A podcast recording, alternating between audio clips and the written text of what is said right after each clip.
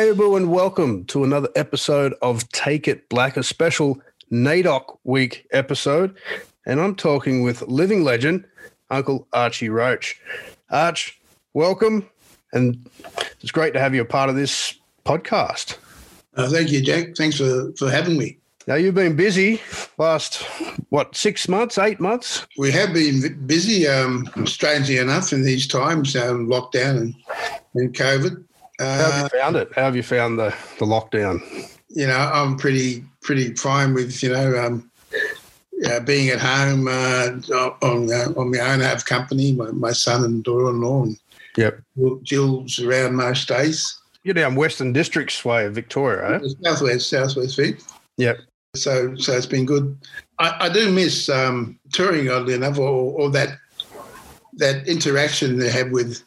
When I'm on stage, there's the interaction I have with uh, with an audience. Uh, I have been missing that, but uh, we, we've found other ways to do things uh, with this new technology. And uh, yeah, well, that's we're going to have a chat about that. Um, I've been pretty inspired and impressed myself uh, from some of the work that you've had coming out uh, in the last six months, but, you know, even more recently than that. Um, but look, first, you've been nominated in a few different sort of categories for the ARIAs this year. Uh, we've got uh, Best Adult Contemporary Album for Tell Me Why, and Fix Me Up if I get any of this wrong. Best Male Artist, you've been nominated for this year. Best Independent Release. Uh, any that I've missed? Uh, that's it, I think. Yeah, about that. Just three, three just three or four. Yeah. There's some young artists coming up through that were nominated as well. Baker Boy, Briggs, Jess Mauboy, Maisha, um, older artists as well. Frank Yamma got one for an album. But then, yeah, he was in there. And Kid Laroi, um, who all of the young people that are younger than me keep telling me that I should be listening to. What's it like, um, you know, at this stage of your career with Tell Me Why, getting the acknowledgement? I think it deserves more acknowledgement, but COVID sort of impacted on your ability to tour it around uh, the country. Yeah. yeah. Um, but the sales were phenomenal. It's great to to be nominated, to be recognised uh, in the ARIAs especially, you know. Um, I remember years ago, you know, um, the ARIA Awards and being there and and uh, all the nominations and, and the ARIAs that I've actually uh, won through the years. So it's, it's always good to be uh, recognised uh, by the ARIAs, that's for sure. I like that section of your memoir, uh, the first time you and Auntie Ruby turned up to go to the ARIAs. And uh, on the red carpet, sort of shocked a few of the photographers there. Yeah, the crowd, you know, they because they quite weren't quite sure who was in the car. The car just pulled up, I suppose. It's just a normal reaction for, for everybody to start screaming, and even though they didn't know who was there, then, you know, two two couriers get out, two, two, two black fellas get out of the car and on the red carpet, and then sort of went very quiet. So they're sort of, huh? Different sort of scene, the music industry, or a different complexion to the music industry back in the nineteen nineties, would you say? Yes, definitely was. It's um, it's why when, when Charcoal Lane was was uh, nominated uh, back back then, didn't know what to expect, and I, uh, I'm not sure if anybody else did as well. But we got um, you know, Best Indigenous Release and Best New Artist. So uh, I wasn't expecting Best New Artist, but. Mm. That was, it was, it was an amazing time, and I wasn't prepared for, for what was, what was going to happen not long after that, that's for sure. Yeah, well, I've written a couple of pieces um, recently around uh, the release of, well, the anniversary uh, of Charcoal Lane and the release um, in nineteen ninety. Uh, one of the people that I spoke to for the Rolling Stone article that I did uh, was Linda Bull. Uh, yep. and, and she was there the night at the Melbourne, well, what's now Hamer Hall, I think Melbourne Concert yeah. Hall back in the day. And like Paul Kelly has written about in the past, she said that it was the, one of the most amazing things, the performance where you supported uh, Paul Kelly and the Messengers, one of the most amazing things that she's ever seen, the way that your voice just basically brought everyone to a standstill. Do you remember that night?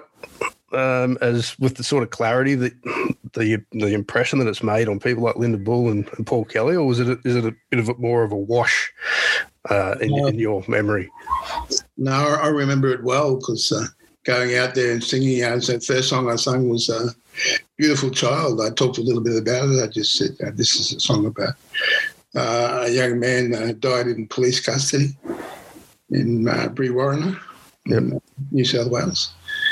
And I sang that song, and, and it was just dead quiet, silence after that, you know.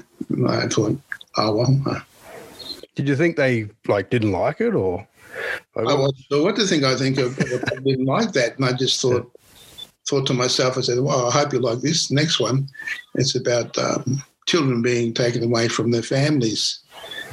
And a song I wrote about myself, uh, being taken away from, from my family and brought up in the homes and foster homes. And uh, I sang that and it was pretty quiet after that. And uh, I just thought, well, you know, blow it. You know, if they don't like it, I'll, I'll just go. And I, I started to walk off. Yep. I turned around to begin to walk off, and then somebody started clapping somewhere, and uh, somebody else, and came. It sounded like rain on yep. a tin roof, coming down slowly at first. You know, one drop here, two drops there, three, four, five drops, and just bang! All of a sudden, it just erupted, and uh, I just stood there. I remember raising my guitar above my head, going, yeah, but they did like it. I walked off thinking, wow, thank goodness for that. But but yeah, it was strange. It was really surreal at the time. Yeah, yeah, that's what Linda said as well. So yeah. um, when you stepped off stage, because you would have got a big surge of adrenaline as well. Yeah, I did, absolutely. That was the bit that I was interested in from the memoir and, you know, from uh, accounts of people I spoke to for the article that I was writing. What yeah. did you do? Did you end up walking home? Because you had Ruby was at home with tea waiting for you, wasn't she? She had yeah, you on the stove or something. I ended up going backstage and, and, and realising that they, that I mis- mistook for a security guard was um, had a guitar strap on, was about to go on stage. I said, well, he, he's certainly not security, that's for sure. And, uh, it was Paul Kelly. And, yep. uh, but I listened to the first couple of songs, and the thing then was, you know, back in those days, nearly every radio station you turned on, there was a Paul Kelly song being played. Mm. Mm. And, uh, you know, some of his old stuff. I knew the songs. I said, I've heard these songs. So that's Paul Kelly. Yeah, this is, is his song. I said, yeah. And I walked out. I said, look, I've got to get home. I, I walked out after that and, and just uh, got a cab back. Or did I have a car? I had a car. Yeah, I just uh, went back home. Had dinner at the kitchen table. Yeah, well, I, yeah, I didn't fancy having dinner at the kiosk there, which is still to this day it's not all that deadly. I mentioned the kitchen table because it was, what, a week or a fortnight or something after that, that uh, next minute Paul Kelly and Steve Connolly are up your joint at, in Reservoir there jamming around the kitchen table with you, Ruby, and the kids. That's right. It was actually in, um, in Thornbury. It was at the family group home. But, yeah, they came around and, and, and talking about, you know, uh, doing an album and uh, what songs we had. And we just started singing some old covers, you know, George, you know, country songs, uh, George Jones and all sorts of country songs. Mm. And Merle Haggard, you know, those old Charlie Pride. He said, oh, well, you know, if you've got any more songs, you know, uh, like Put the Children Away, uh, uh, yeah, let, let us know. And uh, because uh, we'd be interested, uh, my record company would be interested in doing an album. And uh, so how do you feel about that? I said, oh, you have to give me time to think about it, Paul, Steve, yeah. Correct me if I'm wrong, but you had reservations about doing the album. Oh, look, I I, I, I don't know why I... Um, it didn't. It, I wasn't concerned about that at the time. I was, I was happy. Uh, I worked outside the family group home. I worked at a at a, at a overnight shelter for for, for hostels, mm-hmm. uh, for, for generally homeless guys that didn't have anywhere to uh, to live, and uh, a lot of them were my old mates I used to drink with, and um, so yeah, I was quite happy in the life that I was living and. Songs that I that I wrote and, and sang, I was happy doing them in around community, mm-hmm. uh, and a few other places. I don't know why I was hesitant at first, but but yeah, and I said, I remember telling Ruby, I said, look, I don't. And she, because she asked me, she said, what do you reckon, Dad? You know, an album, do an album. I said, no, nah, I'm not interested. I don't think I'll do it. And that's when that famous expression, you know, put her hands on her hips and looked at me and said, well, it's not all about you, Archie Roach. Mm. Uh, took a while to register what she meant, but I, I finally understood what she meant. It's people, you know, because, you know, I, I looked up to people, you know, like footballers like Polly Farmer and Uncle Doug Nichols and Evonne Goolagong and, and people you, you looked up to, and heroes, our heroes, you know. They made it possible for the rest of us to, to strive, you know, to to hopefully achieve achieve things. But also, when they shone, uh, we shone as well. I think particularly the song, but that performance at Melbourne Concert Hall or whatever it was yeah. called back in the day, to me, the issues that you sort of heralded in or you brought to the attention of a broader audience, the Aboriginal experience, like it's just amazing that thirty years later they are still two of the issues that remain, to my mind, unreconciled in terms of both the national narrative but also a lot of policy, uh, government policy around those two issues. They're still resonating thirty years later. I agree, Jack. It's, uh, it's still... you know, thirty years later and, you know, the years before then, prior to thirty years ago. Yeah. Well, deaths in custody this year with the Black Lives Matter global uprisings. What was going through your head when you were watching some of those on whatever it might be, C N N or whatever, you know, those big marches overseas and then here in Australia? When I was a kid, I remember the civil rights movement in America, when black people marched on Selma and places like that, and how they were treated. And I was quite alarmed as a kid watching this. Black people being uh, attacked by dogs, being hosed down by big, big fire hoses, men, women and children. And I thought, wow, this is, this is terrible. It took me back to those sort of days. And I thought, do we still have to go out there and force and, and, and try to get this message across that our lives matter? I mean, uh, you know, why why are we still being persecuted? Yeah, the way we are. So, so that, that that's that's how I felt. Yeah. Well, it seemed I had asked myself the question, like going through this again, what why hasn't anything changed since the sorts of, you know, that era, as you mentioned, of Selma, um, you know, forty, fifty wow. years ago now. But I think it's because there's there is a challenge now to the structures. Whatever, you know, the civil rights movement was before, it wasn't yeah. articulated that this we're challenging the structure yeah. of things. Yeah. Uh, and this time around, uh, it's very definite about we want to see changes in the structure, um, yeah. whether it be policing, education, all of those other institutions. Yeah, exactly. Yeah, it's true. It just brought me back to that time and I just thought, wow, how long is it going to take? You just you scratch your head and, and you know, and, and think, well, why? Why should it take this long? And uh, sometimes you get weary, but, you know, you, you, you still, you, you carry on because of the struggle. Hopefully we will achieve something in uh, freedom uh, through the struggle, freedom from, from oppression, freedom from, from, from, from mental illness, freedom from physical illness because of things that have happened to us. Yeah. Well, look, I mentioned education pointedly because you have released Archie Roach's Stolen Generations education resource. Um, mm. Pretty sure that dropped last week. Um, yeah. That involves some film conversations you've had with other elders um, around the place. Uncle Jack Charles, for example, he's in there. Um, Auntie Lorraine Peters. Lorraine Peters. Auntie Ever Joe Edwards. Yeah. Uh, must be Muddy Muddy, surely related to Chris yeah. up there. Um, Sid Jackson, champion. Yeah. Um, and Auntie Iris uh, Biceth, I don't know, but, but Barkindji woman. Um, now, can you tell us a bit about the objective of this education resource?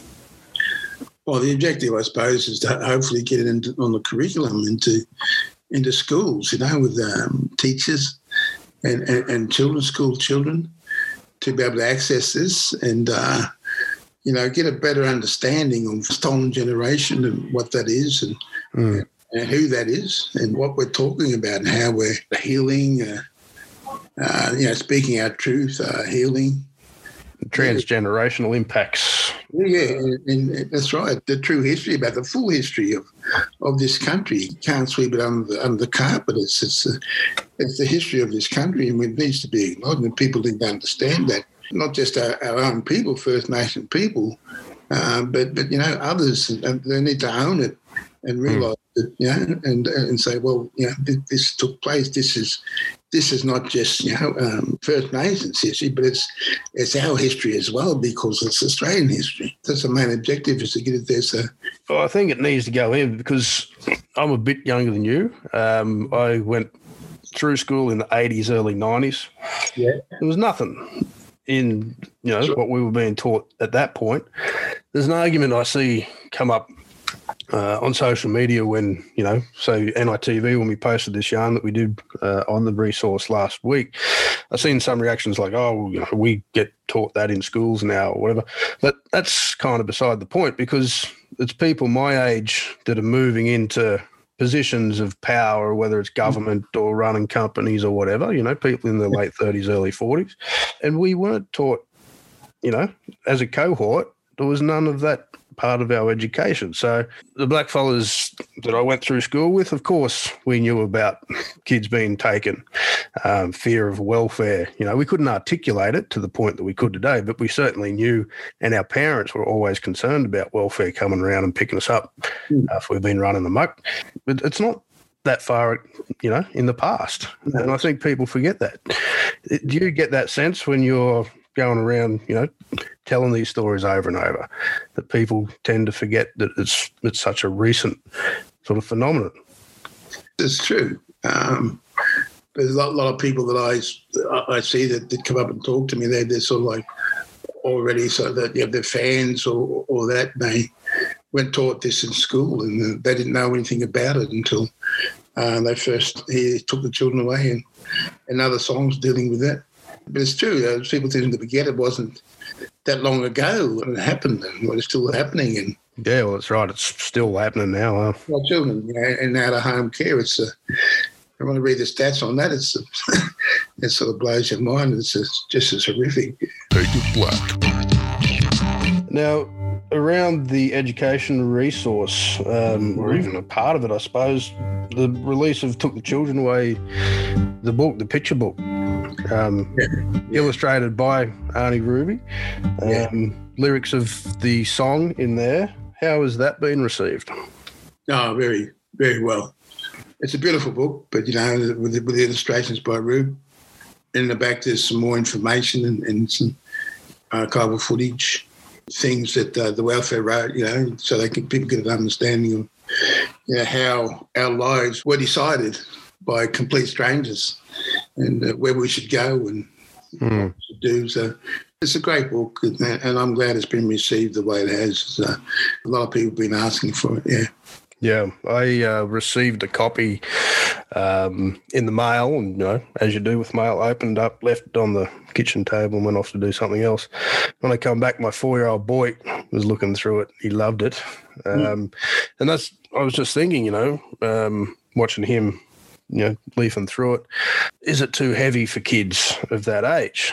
Um, my young fella, no, because obviously he is across a lot of the stuff that I have to deal with mm. uh, in my job. Um, but for other kids, and I think, you know, the boy answered it himself. They gravitate towards these sorts of stories, these stories that are full of heart uh, and weight and importance. Um, you know, they get it.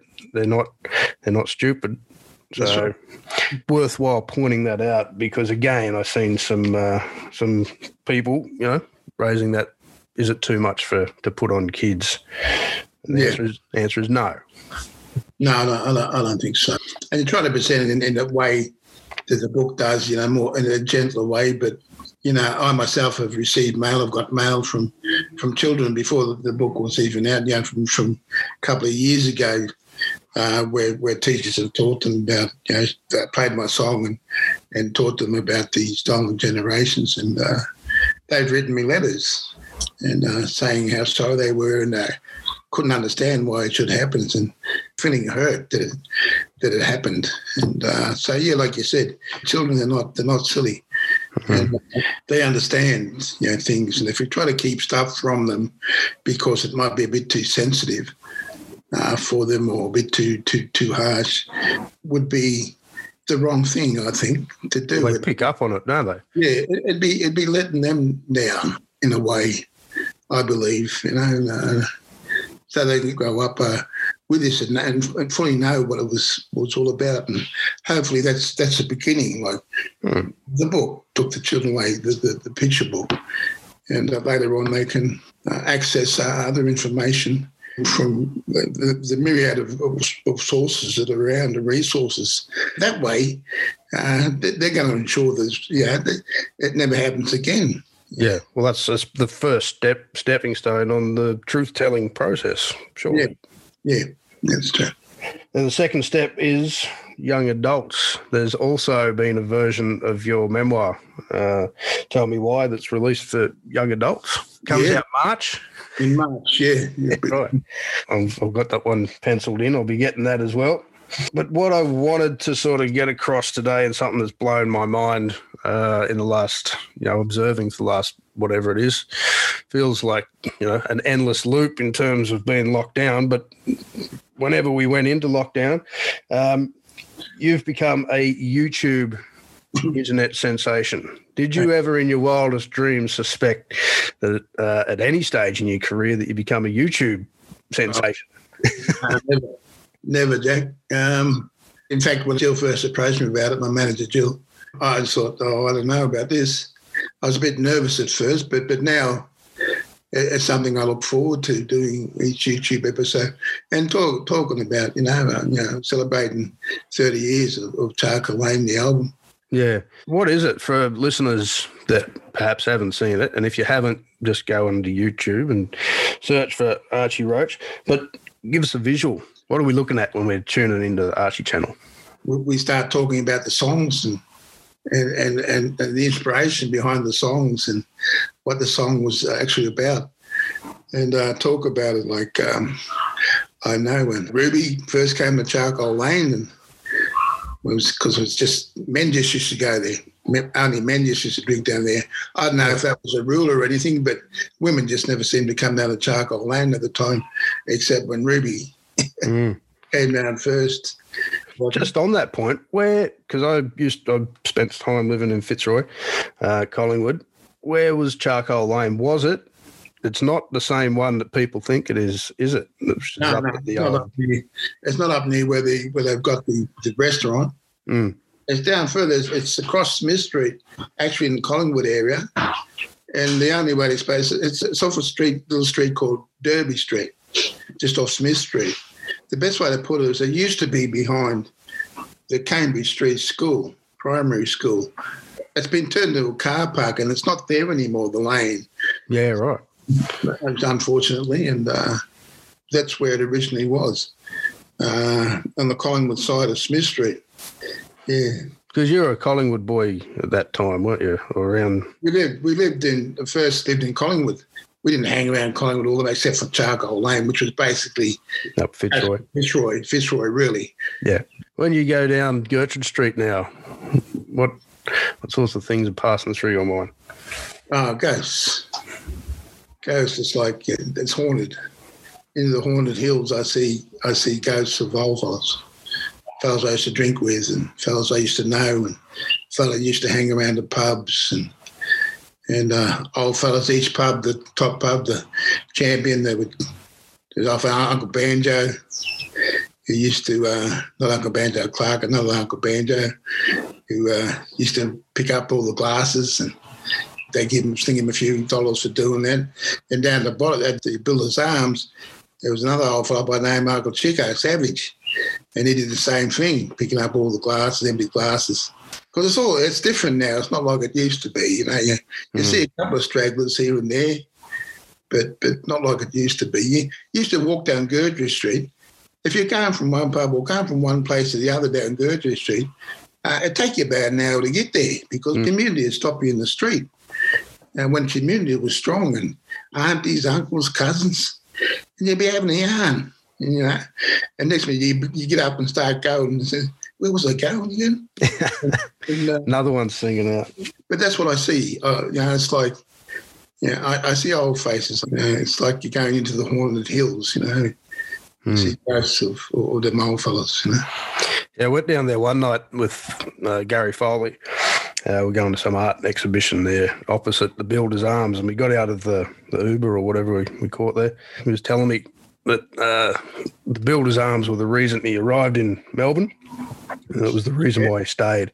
He got out of the whatever, the taxi, you know, back in when he, yeah. whenever he arrived, all those yeah. decades ago. Um, and he went in, had a beer and went, I'm home. This, I'm stopping here.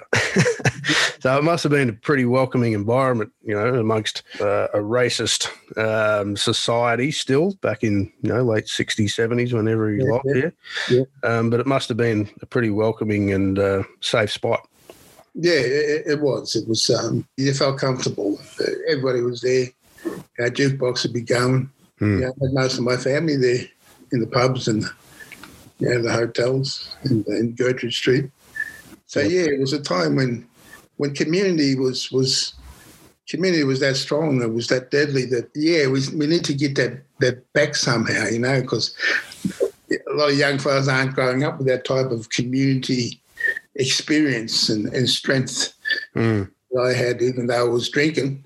Mm. But, you know, um, the community kept you, I don't know, safe. It just kept you, yeah. yeah. Well, there's a bit of that online, um, and that sort of gives me some hope, particularly around if they all go and start checking out the YouTube channel. But again, you miss out on that uh, the physical side of it, don't you? Being able to pull someone in line when they're going off about something silly, or you know, yeah, yeah. Uh, you know, you need that aspect, that tangible element to it. Charcoal Lane Kitchen Sessions uh, series is sort of drawing to an end, but you've got another one coming. Is that right? You've got Yarn yeah. with Uncle. Yeah, hopefully we'll we'll have um, where I'm talking to young young up and comers, I suppose. Uh, singer songwriters.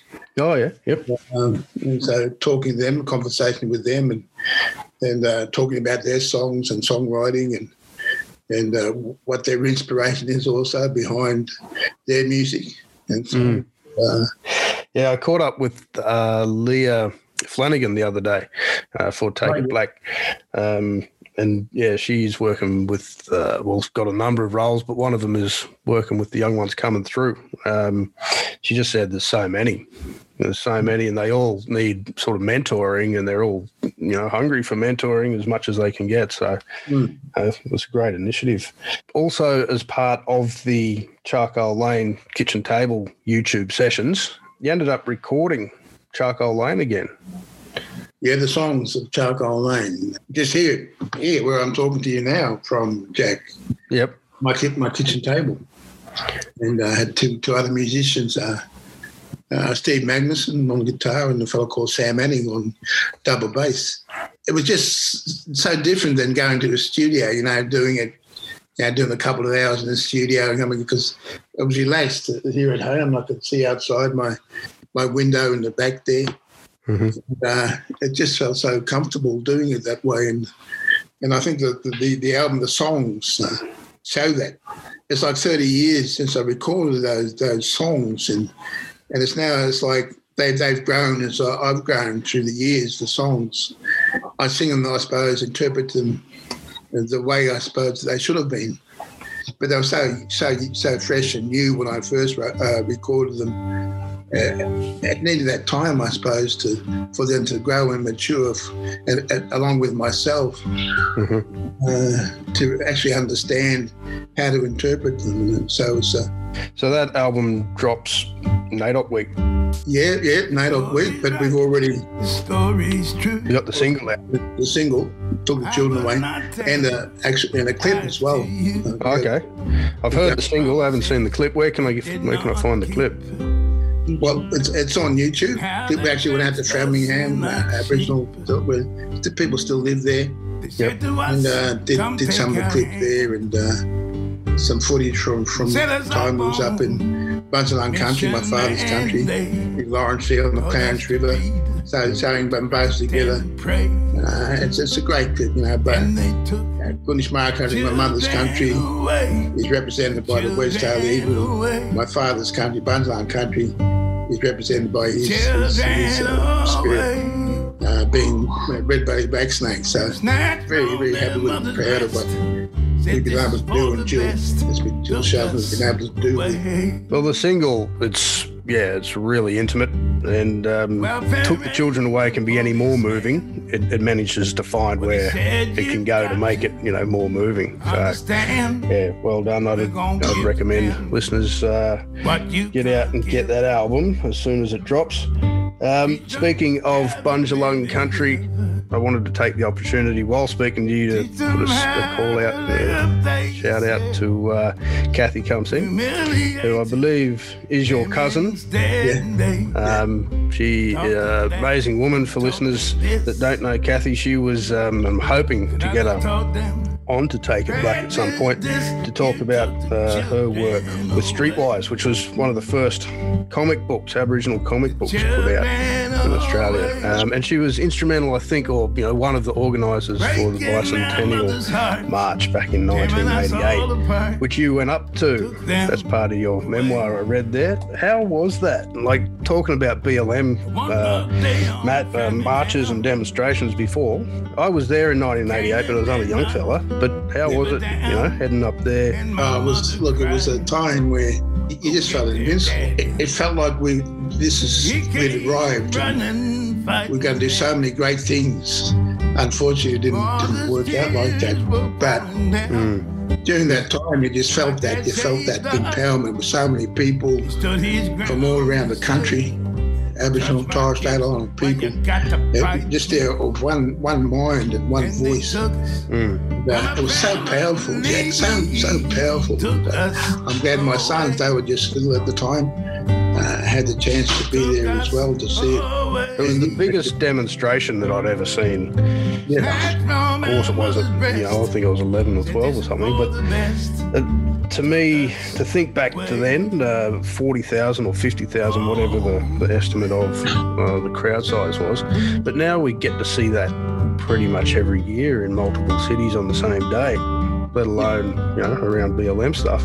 What do you feel when you see the vision of these crowds on January twenty-sixth and stuff come together to, well, one, to sort of demand acknowledgement um, and address uh, for redress of the same sorts of issues that, you know, marching for in nineteen eighty-eight. I know, I, I feel that, you know, at least that people are still are still there and want our voices to be heard, even though we have to still talk about it. If that's the case, then, yeah, we should front up, you know, whenever we can. And just keep, you know, uh, keep up the struggle. The only way, nothing is going to be achieved uh, if we sit in our mums and and just hope and uh, get right to government and right to our, you know, uh, you know, whoever in government, and hopefully wait for them to do something. We've got to get up and and, and try to push uh, for change uh, through demonstration, and that's the way we've done it. That's the way we did it. And our young people are doing the same thing. Take It Black. So I'm here with living legend, Uncle Archie Roach. Um, just before we go, we're out of time again. I could be just talking with you for months. I'd like to. Um, what do you got coming? I know the the new album, The Songs of Charcoal Lane, dropping in uh, NAIDOC week. Any albums after that you can give me the exclusive of? Well, yeah, we, we have... Uh, an album of, of, of songs that I that that, that, that I've written um, already before, but never made it onto, mm-hmm. onto um, albums. Yep. So we're going to release them called the, called the uh, Old Days. Oh, cool! In January, we're hopefully going to release those songs. And uh, yeah, listening to the back to them again, I thought, wow, when you hear them and, and think that these are good songs, you know, if you actually like the songs itself of what you've written and done, chances are other people will too. So, yeah. So hopefully we'll get that out in January. Yeah. Yeah. Well, next month you're going to be on the cover of the Rolling Stone magazine, right in the centre too. Um, one of the fiftieth all-time greatest Australian artists. I think I've got that right. Um, yeah. Did you ever think that you were going to get on the cover of Rolling Stone magazine? I mean, they've had a number of articles about you, but there you are, right in the front and centre. No, no, I, I you know, used to sing along with Doctor Hook, you know, uh, cover of Rolling Stone. And uh, but, you know, you, you you don't think about stuff like that, you know, even even even albums, you know, you don't think about, oh, Dizzy Dilly is going to, you know, get an ARIA Award or mm. it's going to go gold. Or you just hope that somebody likes it. But it's a great, great acknowledgement. And and to see see yourself on the cover of Rolling Stone like, like it is now, with that red beanie on my stick out like a sore thumb. Yeah, they made sure that you were right there. Been the only, you know, um, that fell on me. You know, so, yeah, so, well, that's the other I, thing. I, I just go straight to me, even though I didn't want. I was trying to see who else is here, and I kept looking straight at me. I said, look, and that's the way it, way it's way it is with it. And uh, I'm glad and happy that I did. So our listeners should get out and buy this month's edition with my story in there on, on Archie. Um, did you know that there was an element in my story, to speak my story again for a second, uh, where the fella that come out and spoke to you about your album, Charcoal Lane, thirty years ago, was ended up being the grandson of Sidney Nolan. Did you know that at the time? No, no. I mean, I'd, I'd only found that out just, just recently, that he's, um, you know, Sidney Nolan's grand, grand, grandson. Yeah, yeah. And he was saying to me, I chased him down and he told me that um, it was Sidney Nolan's paintings uh, that he did on Death in Custody that, you know, tuned his ear to the cause. Mm. Um, so, yeah, it was just an amazing sort of uh, thing that emerged doing that story. Uh, look, unfortunately, we are out of time. Thank you very much for joining us uh, for this special NAIDOC episode of Take It Black. No, thank you, uh, Jack, for, for, for having me. It was, uh, it was a great yarn, mate. We'll have to have another chat when the the next the album in January comes out. Yeah, yeah, that'd be good. That'd be good. Always love, always will be. Well, thank you, Archie Roach, for joining me for this special NAIDOC Week episode of Take It Black. Listeners, you can subscribe to Archie's YouTube channel. Just go to the YouTube website, tap in Archie into the search field and hit the big red subscribe button. You can also pre-order The Songs of Charcoal Lane, the new album, by going to Archie's website, archieroach.com forward slash store. All proceeds of the sales go to the Archie Roach Foundation. Now, while you got your tapping fingers out and hitting your smart device, you should also subscribe to Take It Black. Do that through your preferred podcast listening app, and why not throw us a follow at Twitter while you're there. So from all of us at N I T V News Online, happy NAIDOC Week. Always was, always will be. Stay fierce and keep taking it black.